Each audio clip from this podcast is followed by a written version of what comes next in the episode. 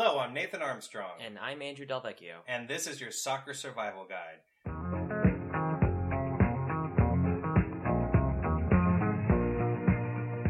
Andrew, if I was in a mood last week, holy shit, am I in a mood this week. See, here's the thing. I like to start the show with like that personable thing where I say like, how'd your week go and how'd my week go? But I'm going to go first this week so that we can lead into what you want to do with how you felt about your week. Well, coming up on this week, we have, of course, your survival tip number 5. We're recapping some of the big games of the week. We have Ask Me Anything.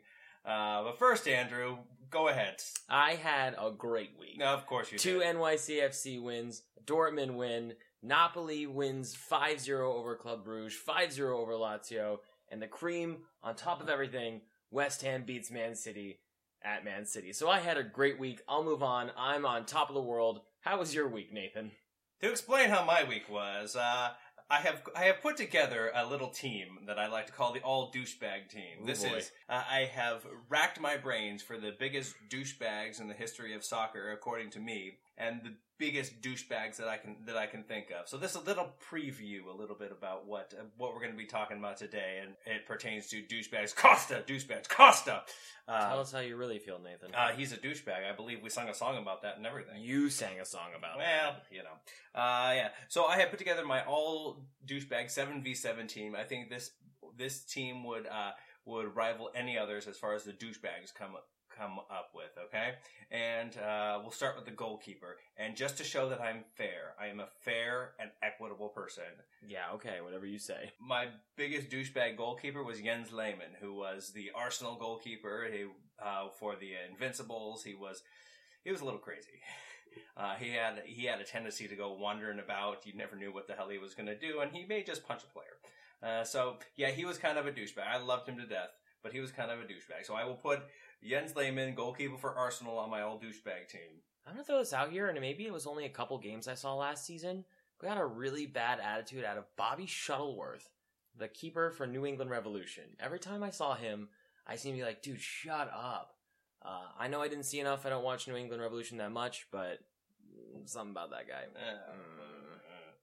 Now, defenders. I'm, by the way, in my 7v7, I'm playing a 2-2-2. 2 defenders, 2 midfielders, and 2 forwards. So the midfield has a chance to get overrun here, but that's all right because we have plenty of people who will hack them down with flying leg kicks. Yep. Of course, you have to start in defense with John Terry. He's a racist. He's a dirty player. He's gotten better over the last few years, but I don't think that we can ignore his early career when he was making dirty challenges and being a racist on the field. Well, you know, I'm a big person on trying to give second chances. I mean, he's Chelsea, so right off the bat, I'm kind of like, okay, but he's starting to come up on him because he's now slowing down. He's not as good as he was, so he can't get away with some stuff anymore. Yeah. He got benched for the Arsenal match. Yes, he did. Sitting beside him, a guy who has broken multiple legs. With dirty challenges, Ryan Shawcross. He plays for Stoke City. Oh, I remember you getting real upset last year. Oh yes, well he has broken at least 2 legs that I can think of. So Ryan Shawcross, never afraid to put a dirty challenge in. As he's on my all douchebag team. Now in midfield, it's the guy I know that you don't like. Yes, as U.S. men's national team, yeah. I grew to dislike him there, and it's just continued. Right. He's always complaining and pouting. He's the tallest guy on the field with or without the hair. He's got the pointiest elbows on the planet. Marion Fellaini from Manchester United. Also a big complainer. I'm not a fan. He's such a big complainer, and he throws bows like Karl Malone. Seriously. He's like, his elbows are always flailing, catching people. He broke Francis Coughlin's nose. And then, knowing that his nose was broken, intentionally kept hitting him in the nose. Yeah. Marion Fellaini, he's a total another douchebag. I'm going to throw in, I forgot to say defense, and it hurts me to say this because I've watched him so long. Oh, yeah. Oh, I mean, like, there were plenty of defenders, like Carlos Puyol I could have tossed in there, Chiellini. I'm going to put Chiellini on there because every time I'm watching a game wearing my Italy jersey, he makes me, like, embarrassed to wear it sometimes the way he flops around. So I'll throw him in there. He's awful. He's not a bad defender. He's a good defender. No. And but the flopping... One of the things you'll notice about this team, with the exception of a couple of people, these are all very good players. I think that's part of what you have to be a douchebag, is to be a good player, at least be a serviceable role. If you're that horrible to people and you're still at the top leagues, you got to bring something. Right, yeah. Ryan Shawcross is a decent defender. He plays for Stoke, but he's one of their best players. Yeah. Also playing for Stoke, and one of their best players is Charlie Adam. Yes. He may be the ugliest man in the Premier League. You. Well, to a lot of people. To each their own. Sure. He's never shy for the dirty tactics, for the breaking of the legs, for the two-footed challenges, and for the bitching and moaning to the referee. Yeah, I would agree, yeah. Listen, this is all your douchebag team. I feel bad even putting names in at this point. Yeah. Well, I don't know that you're going to disagree. Except for one of them. I don't know that you're going to disagree with these two. Because my two forwards are Luis Suarez, who likes to bite people. Yes, including aforementioned Chiellini. Who did he bite when he was with Liverpool? He brought Branislav Ivanovic. That's it. Which, don't get me wrong, I condone such activities. I don't think, injuring Chelsea players is that bad of an idea. Although Ivanovic is one of the few I respect on that team. But yeah, you can't go around biting people with those horse chompers. And, of course, the captain of our old douchebag team, Diego Costa. I try to be nice, but I would give him the captain armband on this one. If there were any doubts this last weekend, completely and utterly assuaged those doubts. Well, I'll be honest. I get a text from you, and you're like, oh, Diego Costa. And I'm like, is it Diego Costa? Because I love you to death, and take this with as much sugar as I can put on this. You sometimes Jose Mourinho the Arsenal squad. Mm-hmm. Very rarely do I ever hear you say, oh, the other team did great. It's always like, oh, of course, Arsenal beat ourselves today, or this person was a jerk today. And I'm like, I'm sure to a certain point that's true, but part of me is always like, is it a little bit? And then I hear two guys getting sent off, and I see the video of Costa. I was like, okay, no, that one was 100% warranted.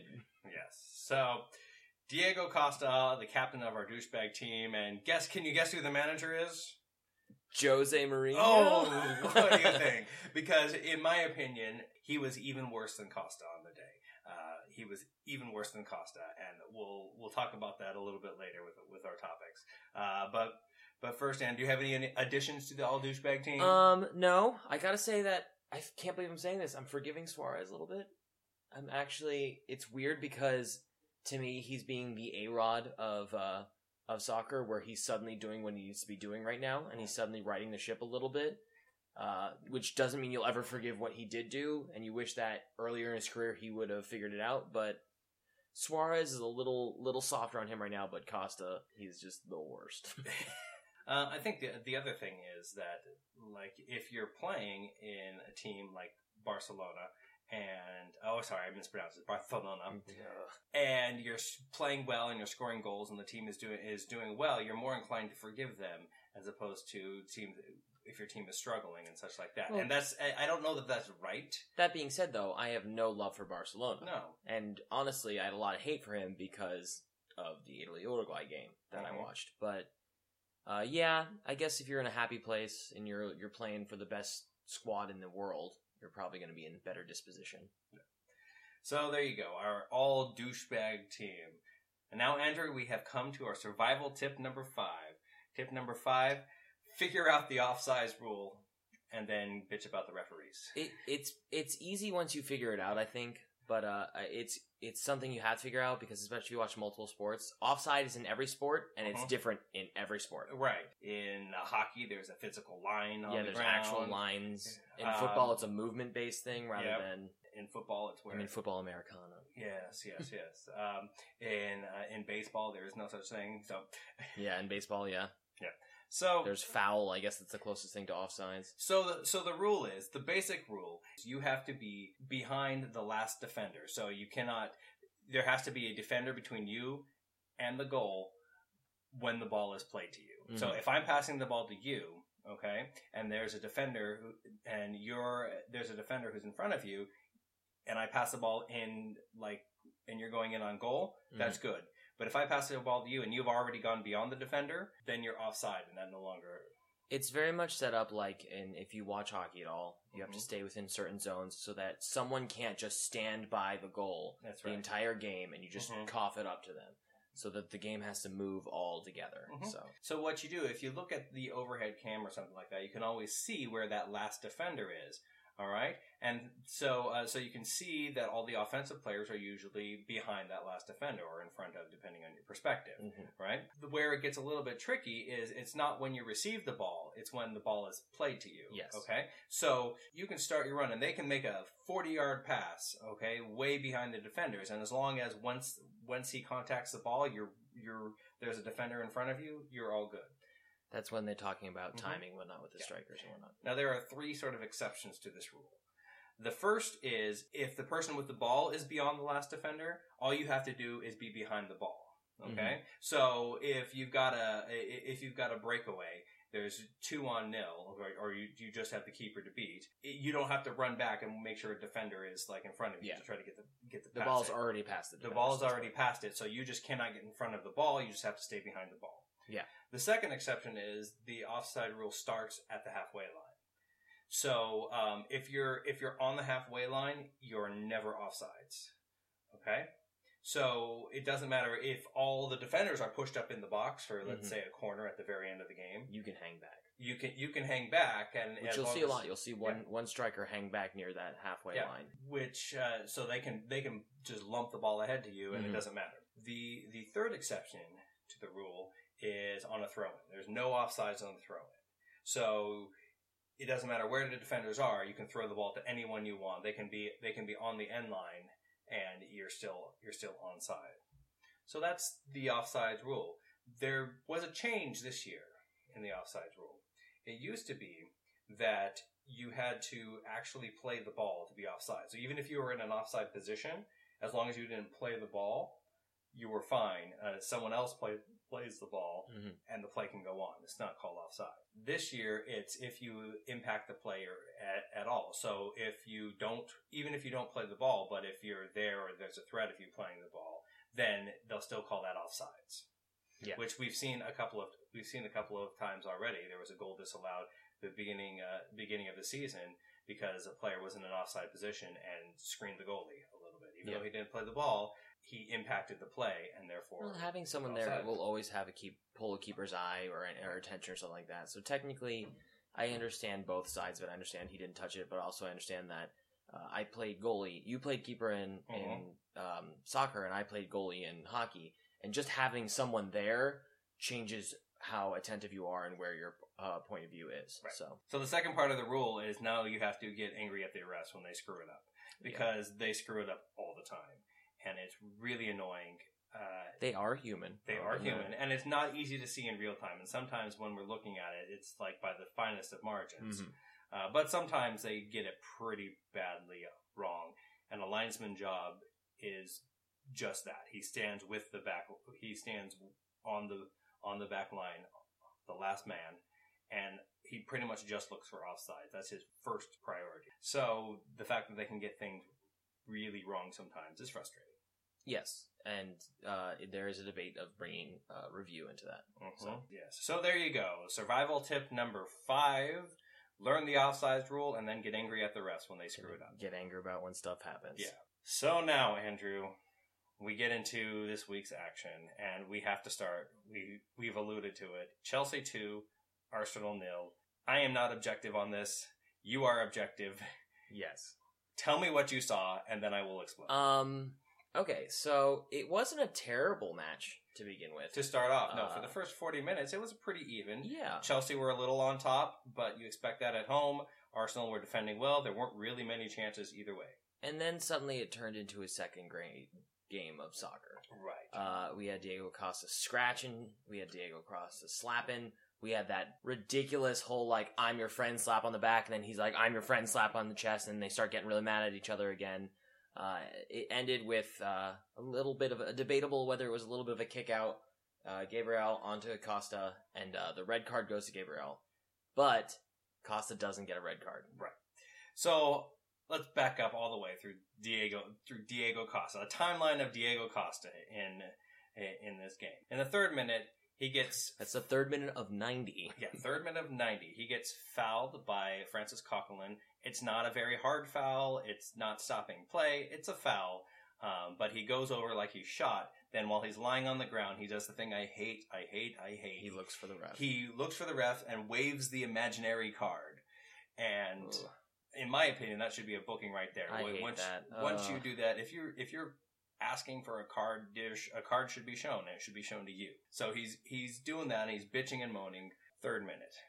Okay, moving on. The game progresses a little bit. Santi Cazorla gets a yellow card for a foul that was pretty soft, but whatever. And then the 40th minute or so happens. And in the 40th minute, there's a ball that's played in towards Diego Costa. Laurent Koscielny is physical in shuttling him out. Diego Costa then puts his hands on the face of Laurent Koscielny to push him away. When he does push him away, Diego Costa swings his arms at him, scratches him, and tries to hit him in the face. Laurent Koscielny goes down. Diego Costa stands over him. Laurent Koscielny gets up, and Diego Costa then chest bumps him back down to the ground. At this point, Gabriel jumps in to stand up for his teammate. The two bitch and moan and yell at each other in Portuguese. Nacho Monreal. This is part I missed initially. Nacho Monreal comes over to try to be a translator because obviously the referee doesn't speak Portuguese. Yeah. So he tries to be a translator. The referee sends him away. Says he'll deal with it, talking to Gabriel, who doesn't speak any English. So God knows what the hell's happening. Yeah. They both get a yellow card, which at this point in time is a little ridiculous that no one saw all of the Diego Costa antics. Yeah. They start moving back towards the center circle. The referee does not separate them at all. No one gets away from each other. Diego Costa intentionally steps up to the back of him, makes sure that he bumps into Gabriel, who then lifts his foot, which somehow miraculously is seen by someone, and it gets a straight red at that point in time. I'm going to say this. This is my opinion. Mm-hmm. The bad guy is Diego Costa. Yes. Both sides are to blame. I think it was... Obviously, we're human. We're going to let stuff like that get to us. Mm-hmm. But, I'm sorry, I'm blanking on the name. The guy got his face scratched, not Gabriel. Laurent Koscielny. He let it go, pretty much. Yeah. He did what he should have done. He should have done exactly that. And Gabriel, I get that he was coming to defend his teammate. But he got sent off. Yep. There's a saying my mom used to tell me when we used to watch the Jets play. It's always the second person who throws the punch who gets the foul. Right. So that's because once the clamor is happening, that's when the referee's looking at you. If they would have just ignored Diego Costa to a certain extent, there wouldn't have been a red card, and Diego Costa still would have gotten a 3-game ban. Yeah. They would have reviewed it, and it would have all gone Arsenal's way. It was a poor choice, and it kind of leaves more egg on Gabriel's face than should have been there. That is correct. Gabriel...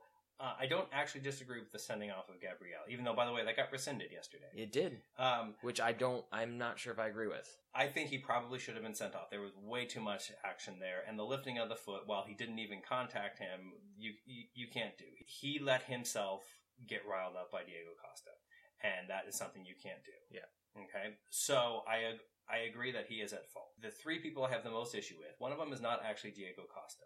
I mean, he is one of the people I have an issue with, obviously, because he's a total douchebag and an asshole and very calculated in doing this. But... it's part of his game plan.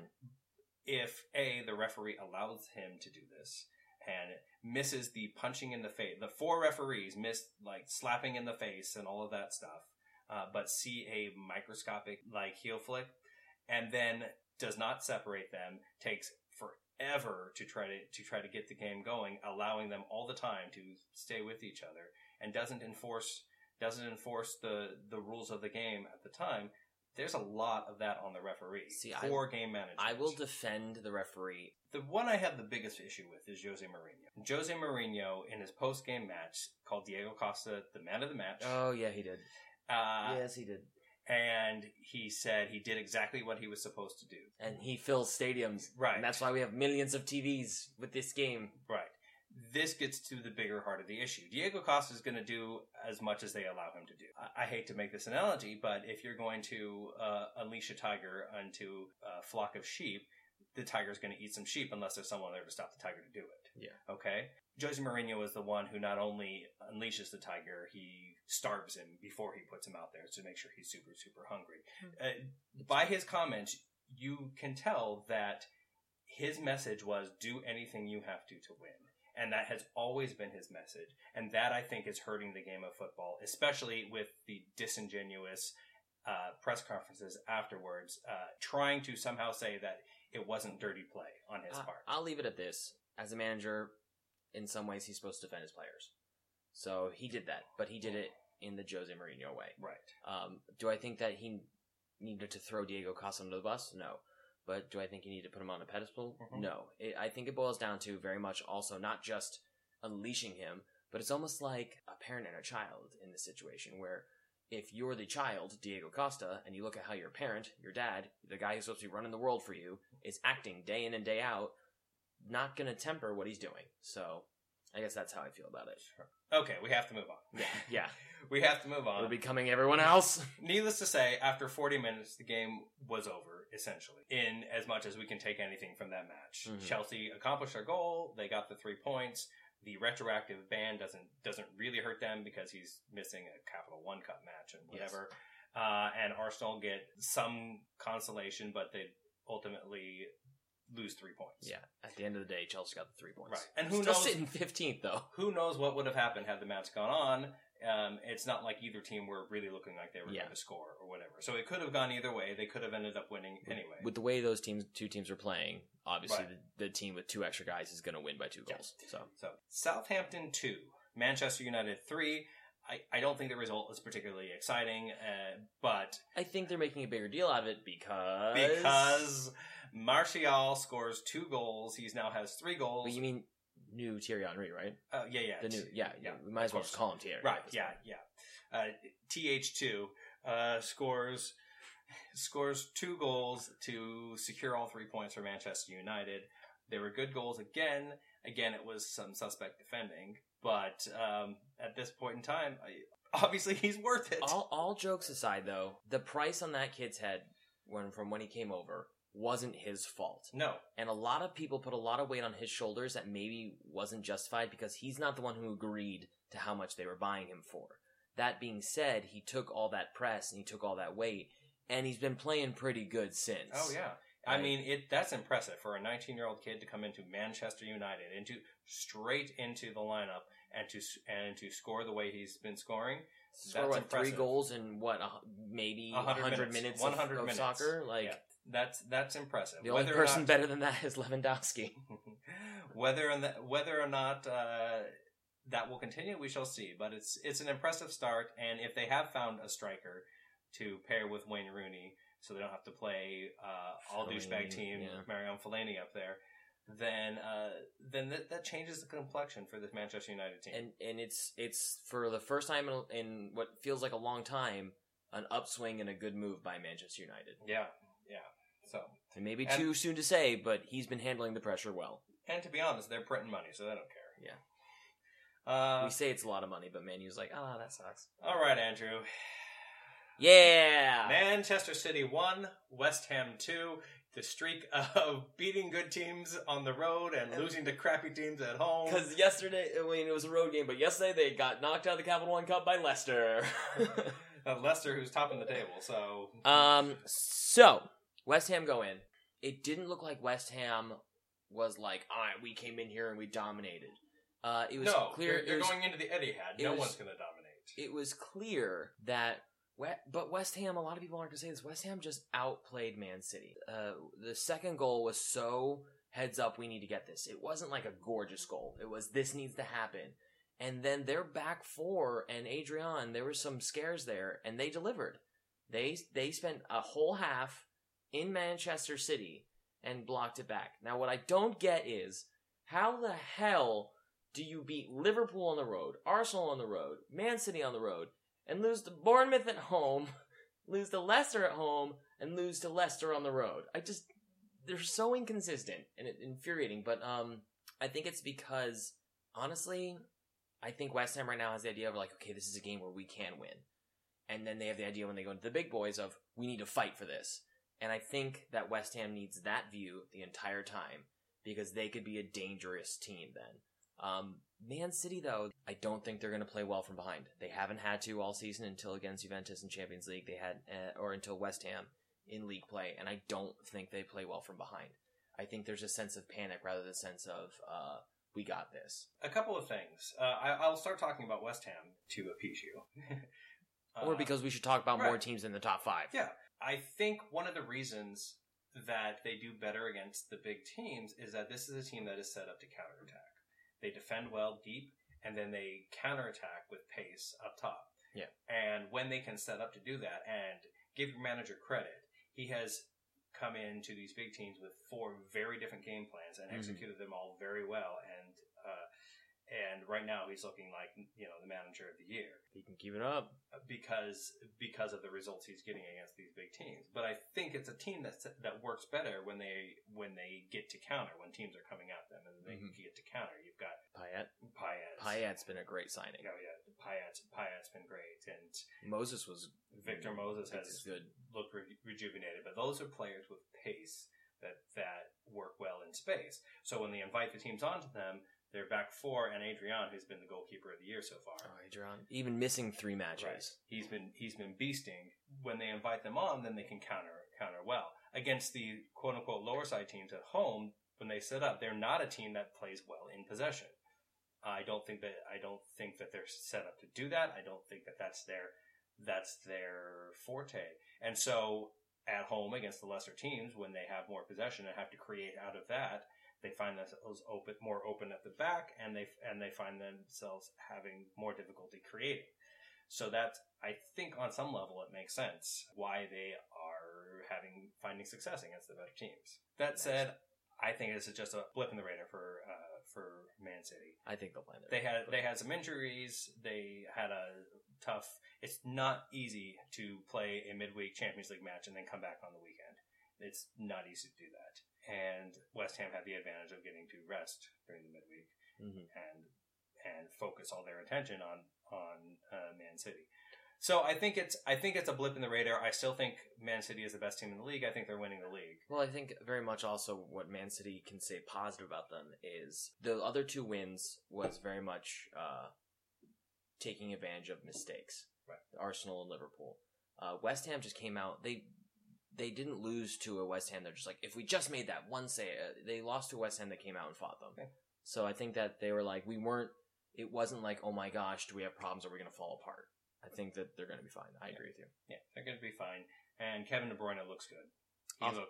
He looks very dangerous. Yes, he does. I wasn't sure how he was going to fit into this Man City team. And the answer is he fits all over the place. Yeah.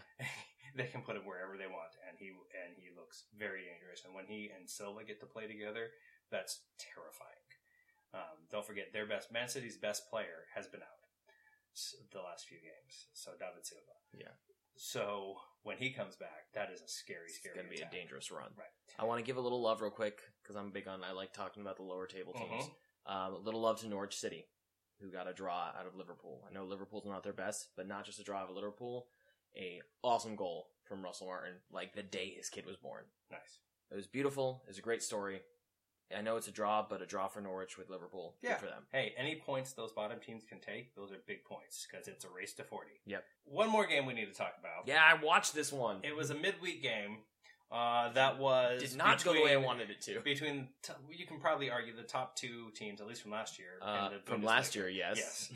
Bayern Munich and Wolfsburg, and at the half, Wolfsburg were doing well. They should have been up 2-0. But they were up 1-0, and then they made a halftime substitution, Bayern did, and they brought in this unknown character named Robert Lewandowski. Former Dortmund player. Yeah. And what happened, Andrew? In 9 minutes, Lewandowski scores 5 goals.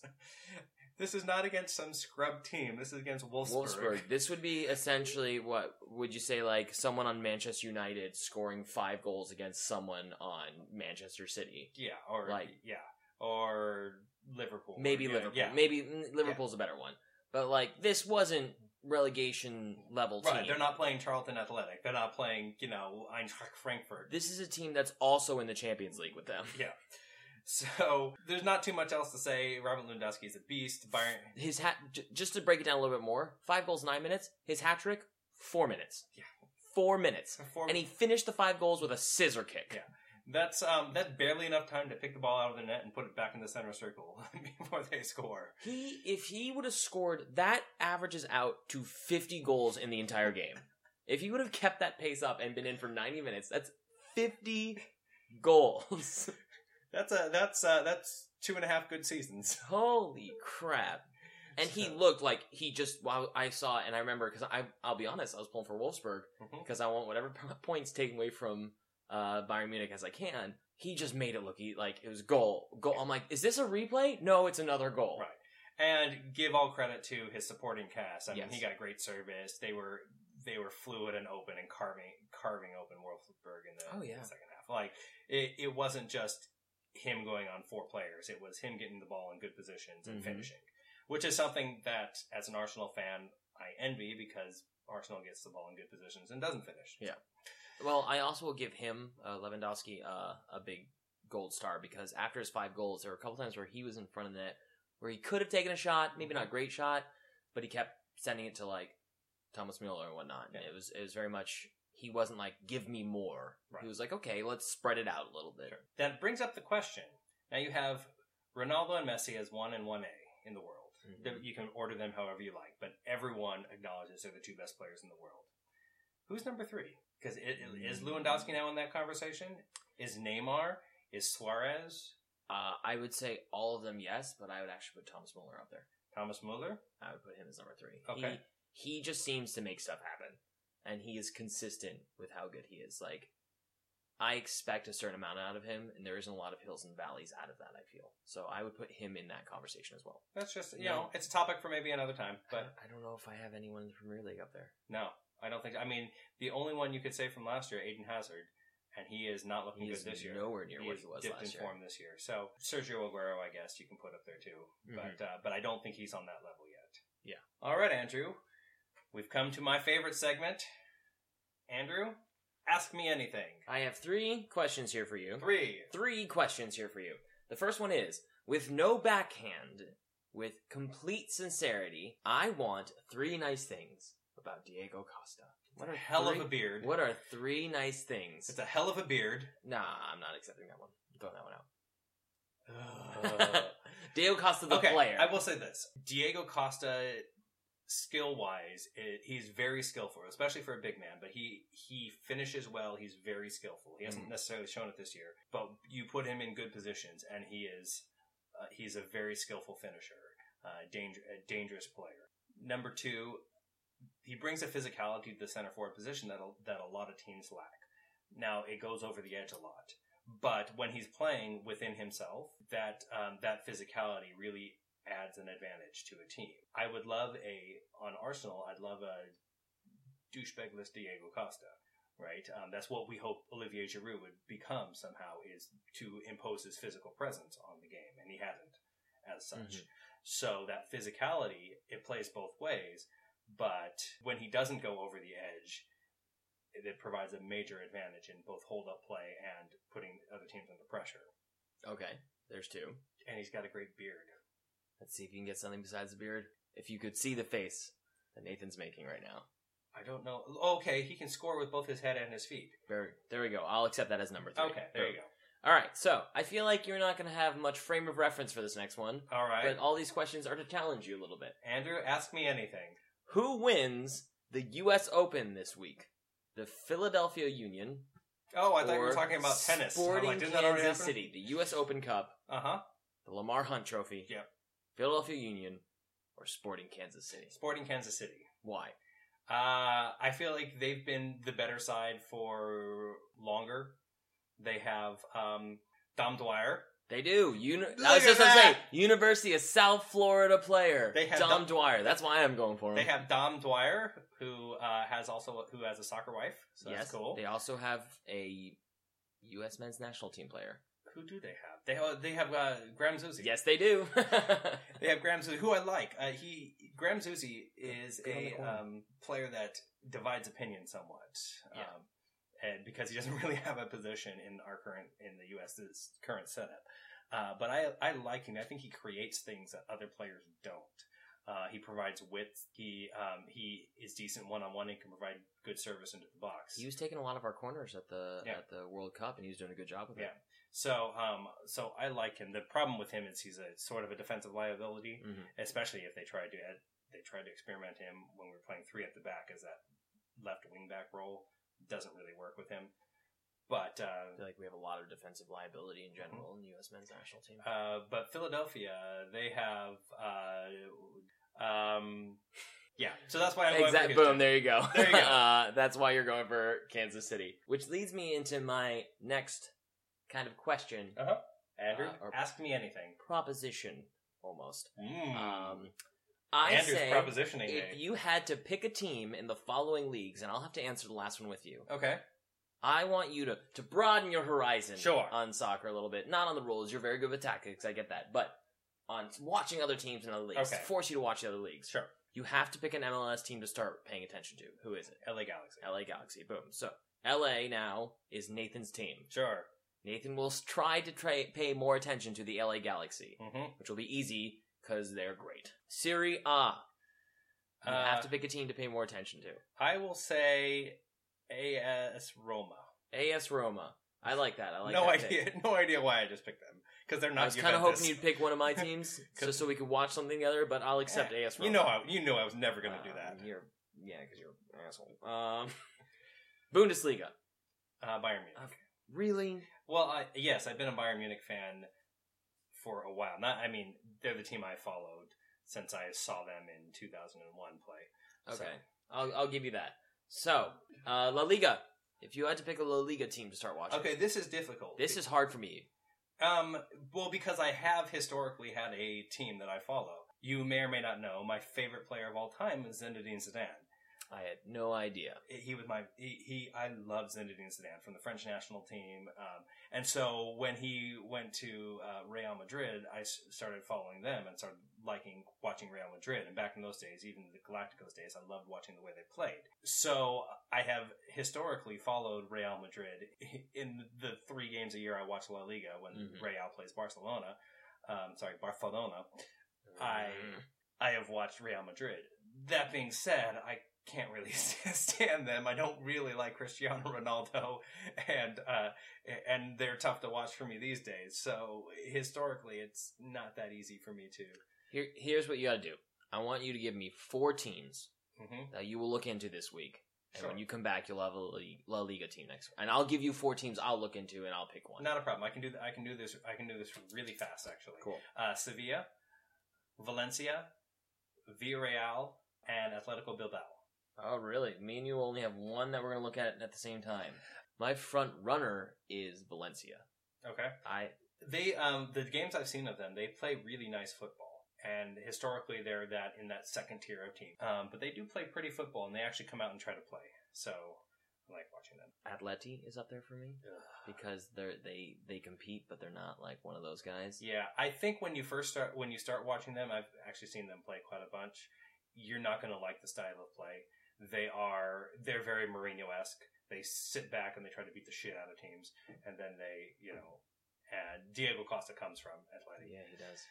And it's very much that style of play. So Diego Simeone is like Mourinho light. I would say Real Madrid I would look into just because I actually really like Christian Bale. I keep saying that. Batman. I keep saying that. I'm Batman. Ah, well, you know what I mean. Gareth Bale. I like Gareth Bale. Okay. I keep saying that. Damn it.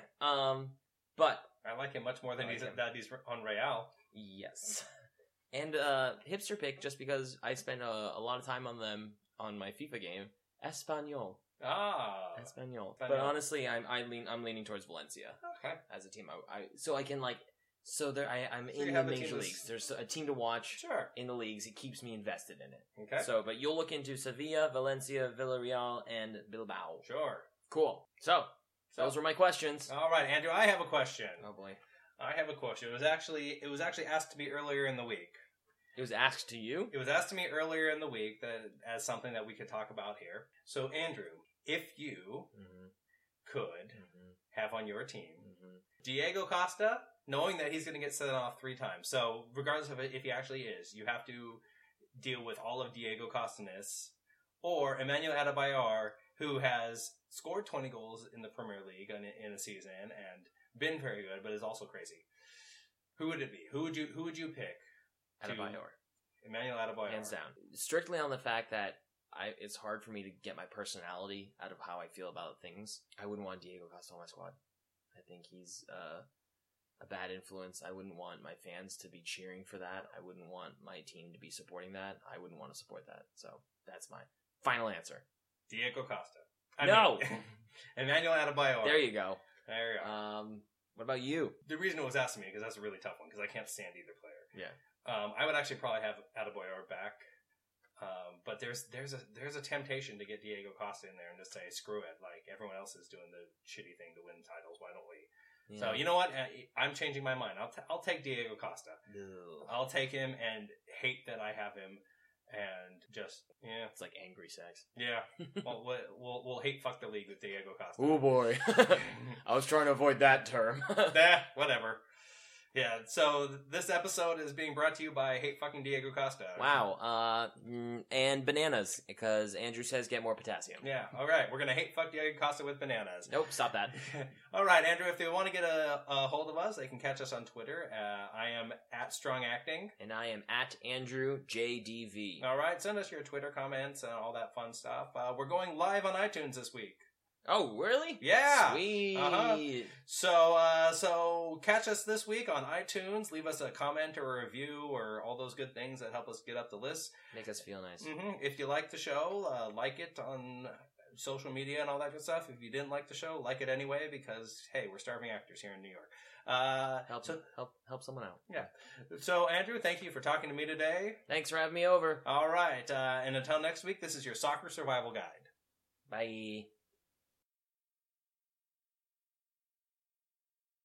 Bum bum bum bum bum bum bum bum douchebag team. Now John Terry's in the fence with Ryan Shawcross breaking legs. Jens Lehmann's in goal for our douchebag team. Now Charlie Adam is there and Fellaini with his hair. Suarez biting people on our douchebag team. Now with the armband, of course, is Diego on his high horse. Costa is the leader of our douchebag team.